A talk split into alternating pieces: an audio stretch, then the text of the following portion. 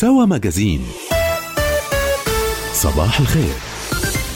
تحية صباحية لكم مستمعينا أينما كنتم وأهلا بكم إلى هذه الحلقة من سوا ماجازين تقدمها رانيا أبو حسن. وفيها أزمة السودان تراوح مكانها. النحل خطة إيرانية ضد أمريكا. الأخبار الزائفة أكثر جاذبية. ما تزال المفاوضات بين تحالف قوى الاحتجاج والمجلس العسكري الحاكم في السودان تراوح مكانها.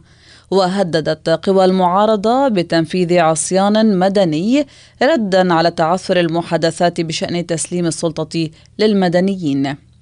وفي السادس من نيسان أبريل بدأ اعتصام أمام مقر القيادة العامة للجيش في الخرطوم استمرارا للحركة الاحتجاجية التي انطلقت في كانون الأول ديسمبر للمطالبة برحيل الرئيس السابق عمر البشير الذي أطاحه الجيش بعد خمسة أيام. ومنذ ذاك يطالب المتظاهرون بقيام حكومة انتقالية مدنية تحترم حقوق الإنسان وسيادة القانون. فهل يستجيب المجلس العسكري الانتقالي؟ رأت سوزان ستيغانت مديرة برنامج أفريقيا في معهد الولايات المتحدة للسلام أن على واشنطن والدول المعنية أن تلعب دورا لضمان تحقيق الدولة المدنية في السودان الاتحاد الإفريقي هو مسؤول عن الأمن والسلامه ويجدر بأمريكا أيضا أن تدعم موقف الاتحاد وتقييمه في هذا المجال. أمريكا أيضا تريد انتقالا نحو حكم مدني ومن بين الأسئلة الأساسية هو إن كانت أمريكا ستكون ناشطة وإلى أي حد في هذا الإطار وعلينا أن نتابع أيضا أدوار الدول في المنطقة خاصة في الخليج لنرى ما هو دور هذه الدول وما هو دور أمريكا ذلك مع شركائه في الخليج. وأشادت ستيغان بإفادة الولايات المتحدة ماكيلا جيمس نائبة وزير الخارجية الأمريكية لشؤون شرق إفريقيا إلى الخرطوم. نعم أعتقد أنه أمر ملائم أن ترسل السفيرة جيمس إلى الخرطوم وهي ممتازة. لا يمكننا أن نفهم السودان من دون أن نفهم الديناميكيات الشاملة في قرن إفريقيا وفي منطقة البحر الأحمر والخليج. وذلك يتطلب أيضا أن يلعب دبلوماسيون كبار دورا في هذا المجال عبر المكتب المكاتب المختلفة لآسيا ولإفريقيا وغيره لأن هناك أيضا مصالح مهمة لأمريكا في المنطقة. وهناك خيار يسمح بالمساعدة في هذا الإطار يكون عبر تحديد شخص على مستوى رفيع يمكنها أن تركز على هذا الموضوع. رأت شذا المهدي الكاتبة والباحثة السودانية أنه من المبكر الحكم على سير المفاوضات الجارية. الخروج من نظام عسكري والدخول في نظام عسكري آخر أمر غير محبذ لعامة السودانيين في الشارع. كما أعتقد أنه لا زال مبكرا للحديث عن الحكم بنظام عسكري في هذه المرحلة. تحديدا خاصة أن النظام العسكري الحالي التزم إلى حد ما بالانتقال إلى سلطة مدنية آه، وهو آه، ما صدر في ميثاق الحرية والتغيير الميثاق الذي تواطأت حوله القوى السياسية. ونحن في انتظار آه، هذا التغيير الذي يمكن أن يحدث في أي لحظة في غضون الأيام القليلة القادمة. يخشى المعتصمون بأن يكون المجلس العسكري بديلا عن نظام الرئيس السابق عمر البشير. الشارع السوداني يخشى أن يظل هذا المجلس العسكري آه، بديلا لحكم البشير لفترة طويلة. لذلك هم معتصمون الآن لأنهم لا يرغبون أن يستمر المجلس العسكري في الحكم ويودون الضغط عليه. واجب المجتمع الدولي بما فيه أمريكا هو الضغط لتسليم هذا المجلس إلى قوى أخرى مدنية تقرر الفترة التي تريد أن تتخذها كفترة انتقالية. وطالبت شذا بمحاكمة البشير وكافة رموز النظام السابق. أنا أعتقد أن المحكمة الجنائية آه، فعلت آه، فعل جيد بوضعها يعني ضغوطات على البشير في تقييد حركته إلى آخره. لكن كيف يحاكم البشير؟ وأين السودانيون يطمعون في إعادة تأهيل القضاء السوداني؟ بحيث لن لا يحاكم البشير فقط. البشير هو فرد من نظام مجرم. آه، فماذا بشأن الآخرين؟ أنا أعتقد أن المطلوب الآن في الشارع السوداني هو نظام قضائي مؤهل لمحاكمة كل من تورط في جرائم خلال الثلاثين عاما السابقة. طالبت ستيغانت الولايات المتحدة بالتحرك لضبط الوضع في السودان كي لا تتحول المنطقة إلى منطقة نزاع إقليمي. أعتقد أن الولايات المتحدة الأمريكية يمكن أن تعمل إلى جانب حلفائها خاصة في الاتحاد الإفريقي. تكلمت أمريكا عن الفترة الانتقالية ولكن الاتحاد الإفريقي المسؤول عن الأمن في إفريقيا أشار بشكل واضح أن هذه الفترة يجدر أن تكون اليوم. لو عملت أمريكا مع الاتحاد الإفريقي ومع المنظمات الإقليمية في قرن إفريقيا وكانت الرسالة واضحة أن هناك بعض بعض المعطيات الأساسية التي يجدر أن تحترم فذلك سيؤثر بشكل كبير وكانت المفاوضات بين المجلس العسكري الحاكم وقوى الاحتجاج قد استؤنفت مساء الاثنين في الخرطوم حول تشكيلة مجلس سيادي يدير شؤون البلاد وسط استمرار الخلاف حول الجهة التي ستتولى رئاسته. سوا اقتصاد ستكون شركة الاتصالات البريطانية العملاقة إي إي هذا الشهر أول مشغل في بريطانيا يطلق شبكة الجيل الخامس بدون تكنولوجيا هواوي كما كان مقررا في الأساس. وذكرت صحيفة فاينانشال تايمز أن الشركة علقت إطلاق هواتف الجيل الخامس من هواوي لعدم توفرها على ضمانة الخدمة الضرورية لتقديم عقود طويلة الأجل.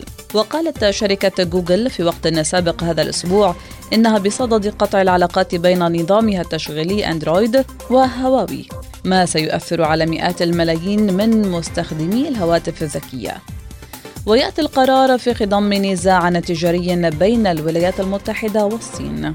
وقالت شركة إي إي المملوكة من مجموعة بريتش تيليكوم إنها ستبدأ في إطلاق الشبكة الجديدة الفائقة السرعة للهاتف النقال في الثلاثين من أيار مايو في ست مدن بشكل أولي منها لندن. إنجازات العرب الأمريكيين لا نهاية لها وخصوصا بين النساء العربيات في الولايات الأمريكية. إحدى تلك النساء هي الدكتورة في تخصص الإعلام والاتصال بجامعة ميريلاند الأمريكية وهي سحر خميس.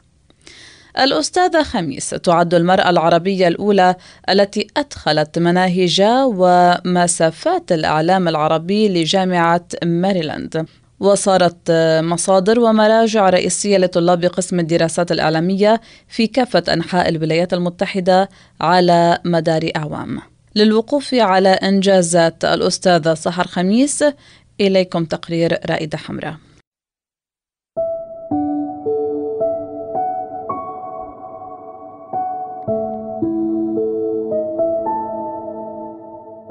دكتورة صحة تحدثنا عن أهم الإنجازات التي أضفتيها لجامعة ميريلاند وهي أحد أشهر الجامعات الأمريكية وهي إضافة مساقات بتتطرق للإعلام العربي تحديدا. تحكي لنا عن هذه التجربة. شكرا لكم على الاستضافة ودائما سعيدة بالمشاركة في راديو سوا أنا بقالي 11 عام الحقيقة أستاذ في قسم الإعلام في جامعة ميريلاند ومنذ بداياتي في جامعة لاحظت أن هناك آه، يعني نقص أو تقريبا يعني عدم وجود أي مواد تتناول الإعلام العربي والثقافه العربية فقررت أن أبدأ بتقديم بعض الفصول الدراسية وبعض المواد التي تتحدث تحديدا عن الإعلام العربي. فقدمت مادة اسمها ارب ميديا تتحدث عن تاريخ الإعلام العربي وبداياته والتطورات التي حدثت في الساحة الإعلامية في العالم العربي سواء كان من ناحية دخول الفضائيات القنوات الفضائية المختلفة تأثير الإنترنت ووسائل التواصل الاجتماعي القضايا الهامه والساخنه التي يتم تناولها في الإعلام العربي والحقيقة الكورس لاقى يعني إعجاب ولاقى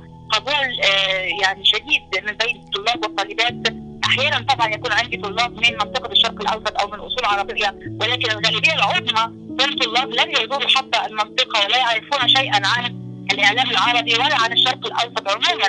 وبالتالي يسعدني كثيرا أن يعني أسمع وأن أرى وأن ألاحظ التغييرات التي حدثت في أفكارهم وفي مفاهيمهم عن المنطقة وعن الشعوب العربية وعن الثقافة العربية مع نهاية الفصل الدراسي وأيضا تعليقاتهم الإيجابية حول هذه المادة تحديدا وحول آه، مدى الاستفادة التي استفادوها منها. نعم كنت أريد أن أن أشير إلى نقطة. ما مدى قيام الجامعة حتى الآن بتطوير هذه المساقات؟ أنت تعلمين بأن الإعلام العربي يتغير وخصوصا في الفترة الأخيرة. إلى أي مدى طورتي هذه المساقات أنت ومن يهتم بها من الطلاب؟ نعم يعني كما ذكرت أنا أهتم بالبعد النظري وأيضا بالبعد العملي. كما ذكرت محاولة إيجاد آه، نوع من أنواع التواصل الفعلي والحقيقي. بين طلابي وطالباتي وبين التغيرات المختلفة التي طرأت في الساحة الإعلامية في العالم العربي. أحيانا أدعو بعض الشخصيات الإعلامية آه، من أصول عربية أو هم عرب أمريكيين مقيمين في الولايات المتحدة الأمريكية يعملون في مختلف آه، مجالات الإعلام سواء كان صحافة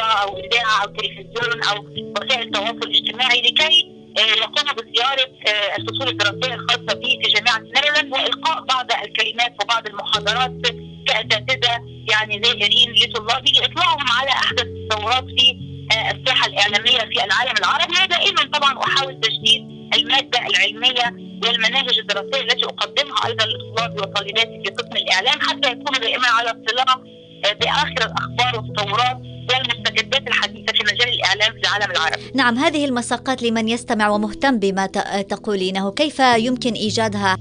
تعرفي دي نقطة مهمة جدا وبشكرك ان انت أضفتيها. لأنه أحيانا أنا أتكلم عن لا يجب أن نتحدث دائما لأنفسنا. يعني نتحدث فقط إلى دائرتنا الخاصة أو نطاقنا المحدود. ان نوسع مثل هذه التجارب الناجحة ونجعلها متاحة لأكبر عدد ممكن من الناس. ربما تكون هذه نقطه يمكن أن ندرسها في المستقبل بالفعل خاصة مع برنامج كونكت الذي تحدثت عنه سابقا. وهو برنامج أيضا قائم على فكرة تبادل الثقافات والحوارات والحضارات.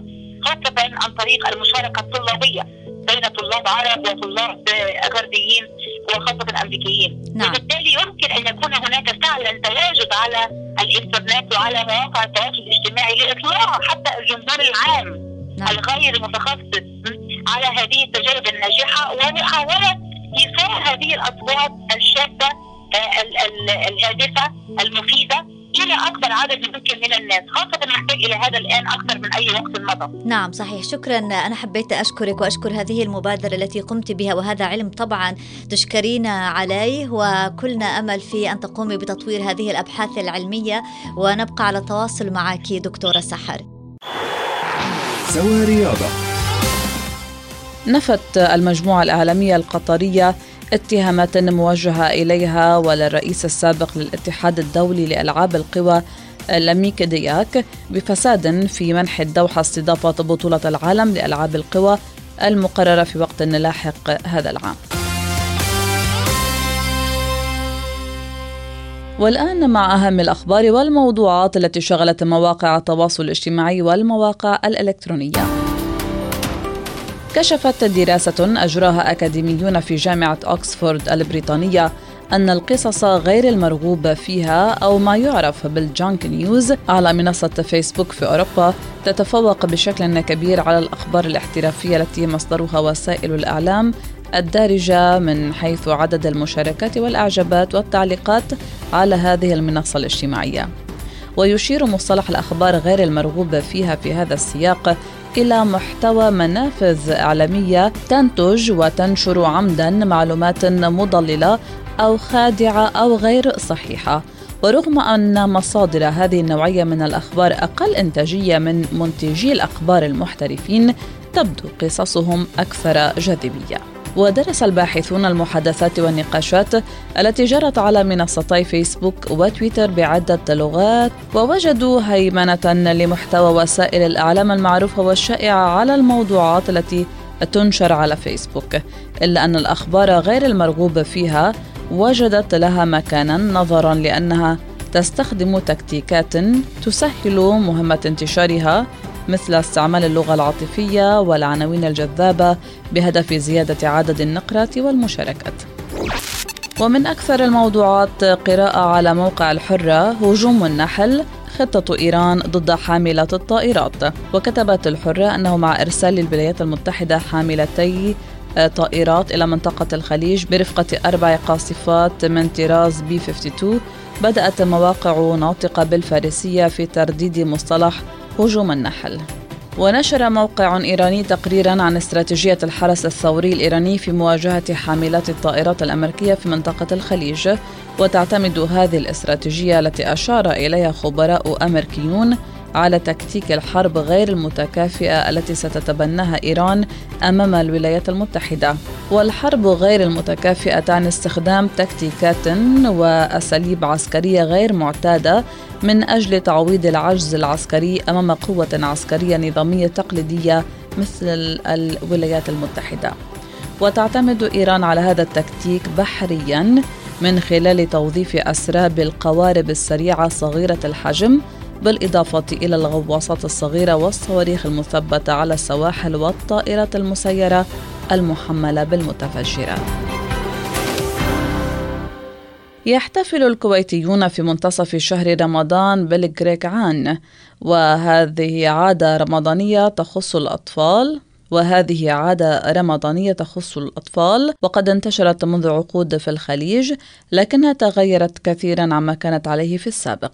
في هذا التقرير الذي أعدته مراسلتنا في الكويت سليمة لبال نتعرف على هذه العادة الرمضانية وكيف أصبحت اليوم. استعدت حليمة جيدا لحفلة الجرجعان وقالت لراديو سواء اختارت بنفسها الحلويات التي ستوزعها على صديقاتها وأفراد عائلتها. آه، أول شيء رحت أنا وأمي عالم الحلويات اشترينا جرجعان بعدين خلينا الشاستا وبعدين شيسناهم وبعدين وديتها عند أبلاتي بال... ووزعت على أبلاتي صديقاتي بعدين رحنا اشترينا النفنوف ويا آه، نفنوف خلصنا بعدين جينا البيت. لبست النفنوف وسويت شعري وكذي. بعدين قعدنا نفرز القرقعان على يعني كل واحد وياله. يحتفل الكويتيون منذ الرابع عشر وإلى غاية السابع عشر من شهر رمضان بالقرقعان حيث تجتمع العائلات لتتبادل أكياس الحلويات فيما بينها وينشد أطفالها أغنية القرقعان التي تحتفي بشهر الصوم.